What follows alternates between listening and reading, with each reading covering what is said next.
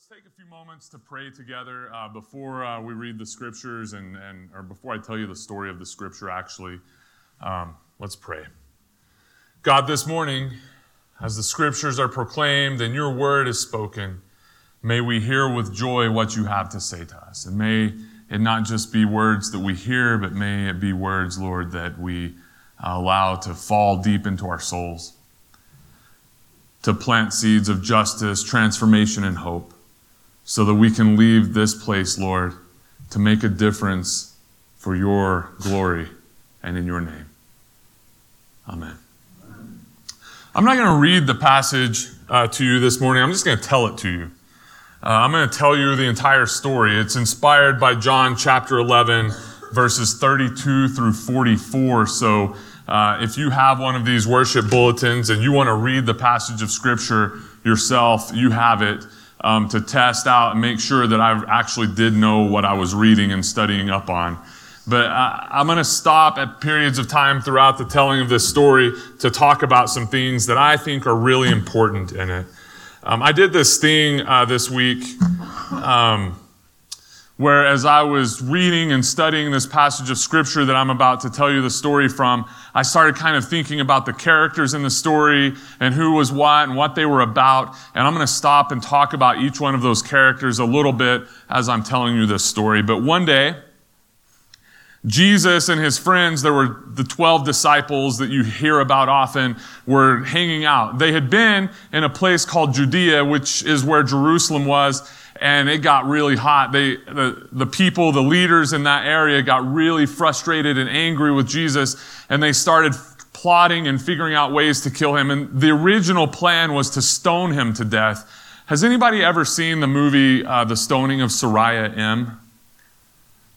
Um, it's kind of like Schindler's List. It's a great movie, but it's not entertaining. And it's the story of a woman in modern times who was stoned to death. And the way that stonings happened and happened is they would bury somebody in the ground with just their head above ground. And then people would gather around them and throw stones at them to kill them. So Jesus knew that there was this plan to stone him to death, and he and his 12 really close friends, they left and they went to another region in the area. And while they were there hanging out and doing ministry, they were healing some people, they were proclaiming life to people. They got word that one of their other friends, whose name was Lazarus, was really sick. Now, Lazarus had two sisters, Mary and Martha. And you'll remember there are stories about Mary and Martha also. And so they, Jesus loved this family, Lazarus and Mary and Martha. And he got word that Lazarus was sick. And they hung out, Jesus and his friends hung out in the place they were for a few days. And then Jesus um, somehow recognized, knew within his spirit that Lazarus had died. And he said to his 12 friends, he said, let's, let's go. It's time for us to go to Judea because Lazarus is asleep and I need to go wake him up. Well, his, his friends didn't want to go. They were terrified, and it makes a lot of sense why they were terrified now that you know what stoning was about. It wasn't like dodgeball with rocks, right?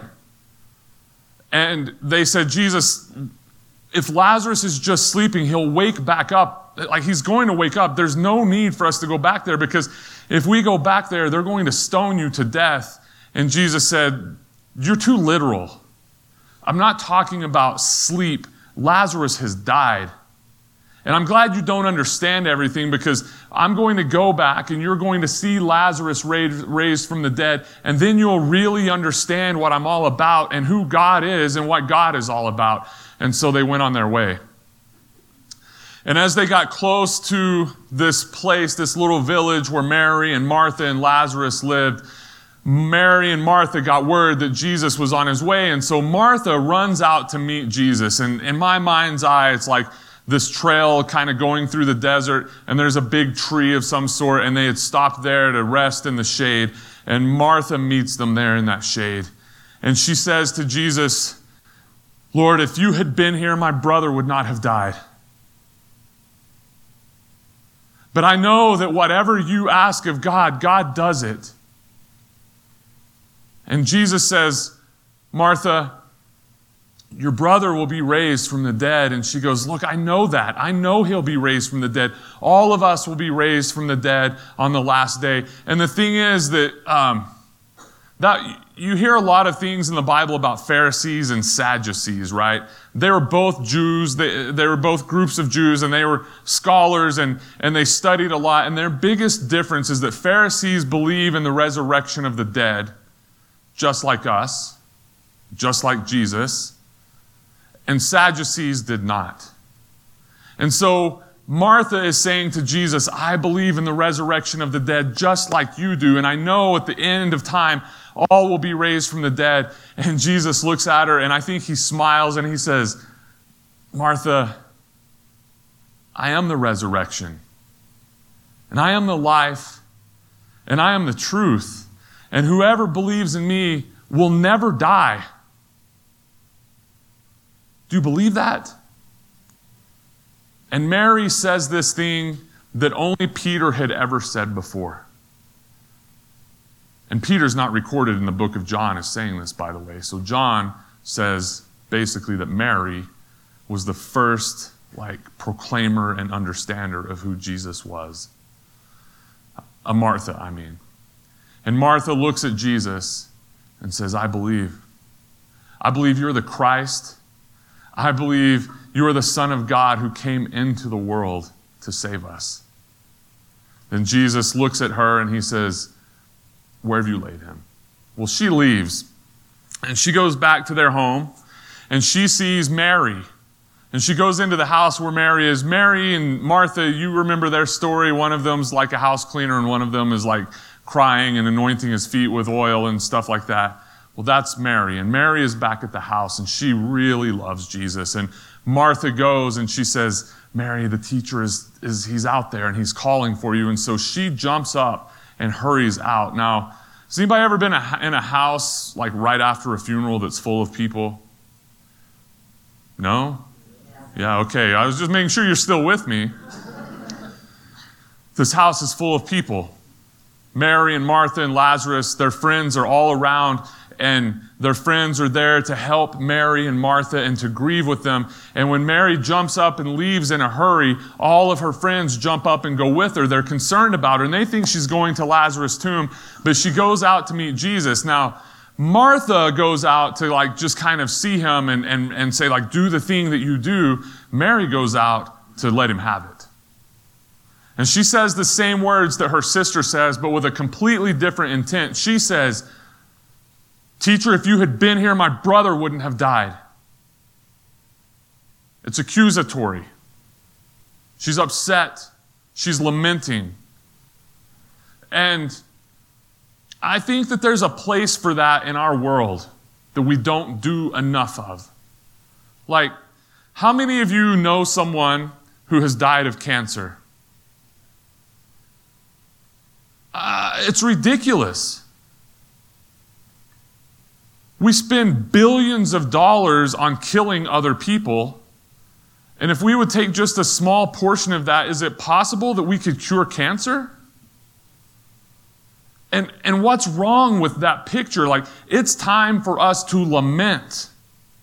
This is All Saints' Day. This is the day that in the mainline Protestant church we celebrate the fact that there are people behind us who have died, who have continually handed the baton to one another for generation after generation after generation until they handed it to us. And some of them were killed by cancer. I'm not okay with that. Martha goes out there and she's like the one that's bringing hope, right? Like there are some of us who, in the face of death, are able to just kind of stay hopeful. And then there are some of us who just are still raw. Our grief is still raw. And that's where Mary is. And she confronts Jesus and she's like, if you had been here, if you had been here, because you've healed all kinds of people. In fact, some of the Jewish people who were around her said, you can see how much he loves Lazarus because his heart was broken when he saw Mary and she confronted him. His heart was broken over it. And they said, You can see how much he loved Lazarus. Why didn't he save him? He, he gave sight to a blind person. He could have done this thing. Like they're with her. I'm with them. Why didn't he? And she, he looks at her with his heart broken and he says, Mary, where, where have you laid him? And so they go to the tomb. It's a cave, has a stone in front of it. If you know the Easter story, that's pretty familiar. And Jesus gets there and he starts to cry. We don't know why. but he says, Roll the stone away. And Martha doesn't want him to. She says, Lord, he's been dead for four days. If you roll the stone away, it's going to smell. That's embarrassing. That's my brother. It's not just some body, it's your friend, Lazarus. Why would you roll the stone away? It's been four days. And I think John, the gospel writer, reiterates that four days thing for a couple of reasons. One, he wants us to know for sure that Lazarus was good and dead. And I think also, yeah, you can laugh at that, Matt. And I think also, well, I know also, there's this ancient idea from thousands of years ago that when somebody would die, their soul would just kind of be here on earth and an angel would be with them and take their soul around to see people and to visit people and go to places and do things. And after four days, their soul was gone for good. Now, I don't believe that. I don't believe that's true. I believe when somebody dies, their soul leaves and, and goes to be with God. But, but that was the ancient tradition. And so John is speaking to the people who believe that to say, like, it, it was over, over. So the stone is rolled away, and Jesus yells into the darkness Lazarus, come out. I don't know if it was immediately. I don't know if it was 10 seconds, 20 seconds, 30 seconds, a minute or so. But eventually, Lazarus comes walking out. His face is covered with a cloth. His body is wrapped up and his hands are tied and his feet are tied, must be loosely because he's still able to walk. And then we meet another character of the story the character of the bystanders. And Jesus looks at the bystanders and he gives them a command. He says, Go, untie him, and set him free. They're my favorites.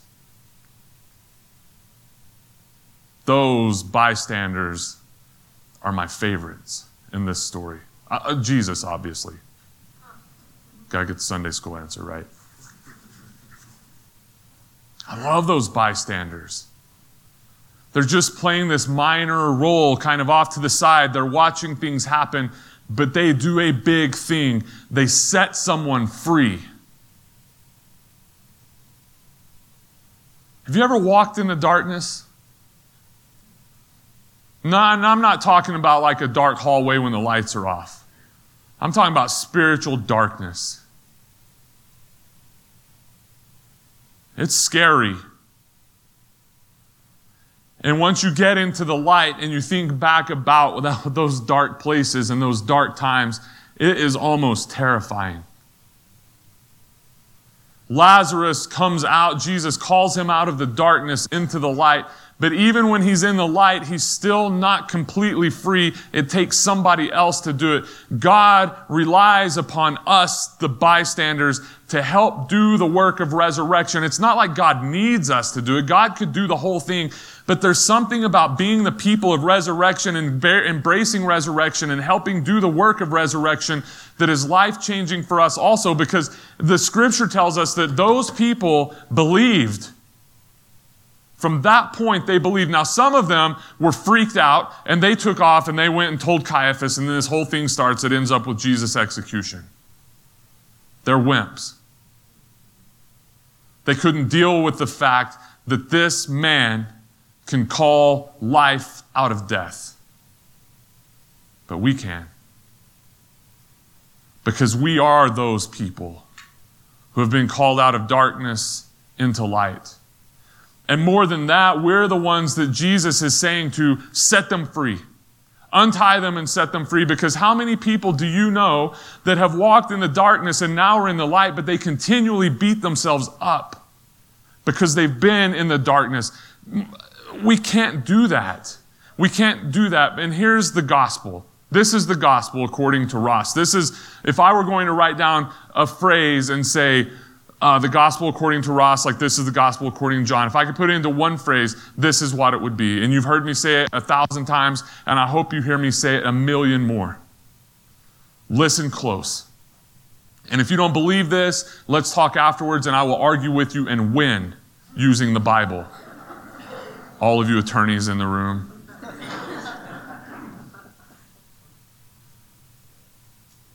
There is nothing you can do to cause God to love you more. There is nothing that you can do to cause God to love you more. You can't be busy enough.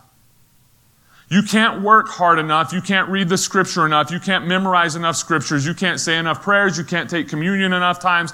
You can't go to seminary. You can't do any of those things to cause God to love you more. God loves you.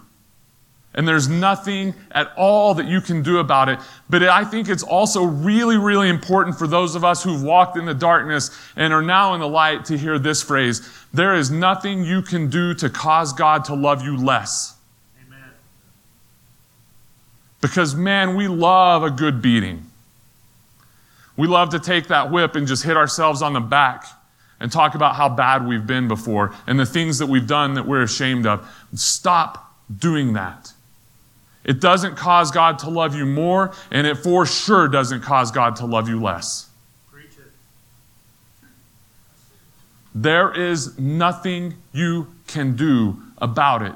God loves you. But it's even more than that when I was 17 years old, I was sitting in Epworth United Methodist Church, third row from the back. Raise your hand, third row from the back. Y'all are all like, that's why we're sitting back here, because we don't want to do that. I told you the best students sit up front. Actually, they're in the back. Anyway, um, third row from the back, Epworth United Methodist Church and the preacher made an announcement that he was going to teach a class on Methodism, and I was that kid who needed to be correct. And when between my house and the church that I grew up going to, I would walk past the Church of Christ church. And I dated a Church of Christ girl who told me that uh, I needed to be Church of Christ or I was going to go to hell. And you know what I said back? You can and I didn't say it. I didn't say it. And so, uh, well, I went to my little Methodist church, but across the street from my little Methodist church was a Baptist church. And in my mind, somebody was right, and that meant other people were wrong. I had this idea that you had to be correct, like there was a correct way to earn God's love or to understand God in a way that caused God to love me more. And so I told my dad, I was like, hey, I want to take that class. And he was like, all right, let's do it. And so we'd go to this class, and I think it was the second week the preacher said these words God likes you. God likes you. Do you all believe that? That God likes you. Here's, here's why I know that God likes me. In the scripture, the New Testament is written in Greek. And there are these Latin phrases that we talk about a lot according like love like there's eros love and there's philos love and there's what's the other one agape love like there are all these things right like there are these different kinds of love but the new testament isn't written in latin it's written in greek and there's this greek term that is used to talk about God's love toward us. And it's more like the kind of love that we have for the people that we really, really like. And here's the great thing about that I really like Stuart Davenport. Amen. I really, I mean, for real, I really like him. Preach it. And, and there are flaws. there are flaws in his life, and I see them. Okay, let, hey, let's not make this about us. This, no, for real, for real. That's one of the problems we have sometimes is we try to make everything that's happening about us as individuals. This is a communal thing. I really like him. And he's got real flaws in his life. And I don't care. That makes no difference to me. I still like him. That's a big deal. God loves you. There's nothing you can do about it. But I think it's a bigger deal that God likes you.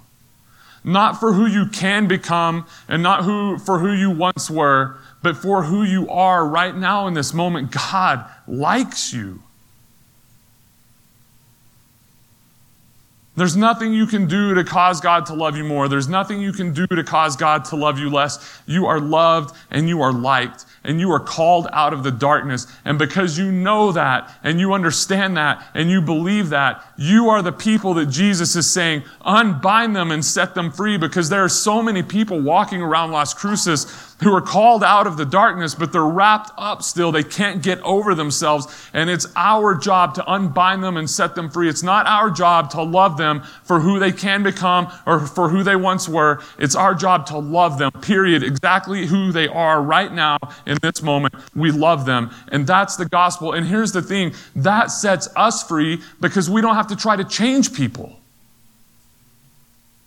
Because sometimes evangelism means I'm going to go and I'm going to change this person and help them become who I think they should be. It's not our business who people should be. That's up to God. And we're going to let God do God's thing and we're going to do our thing. And all Jesus said was unbind them and set them free. Unbind them and set them free. That's our job. And we do it in the name of the Father, Son.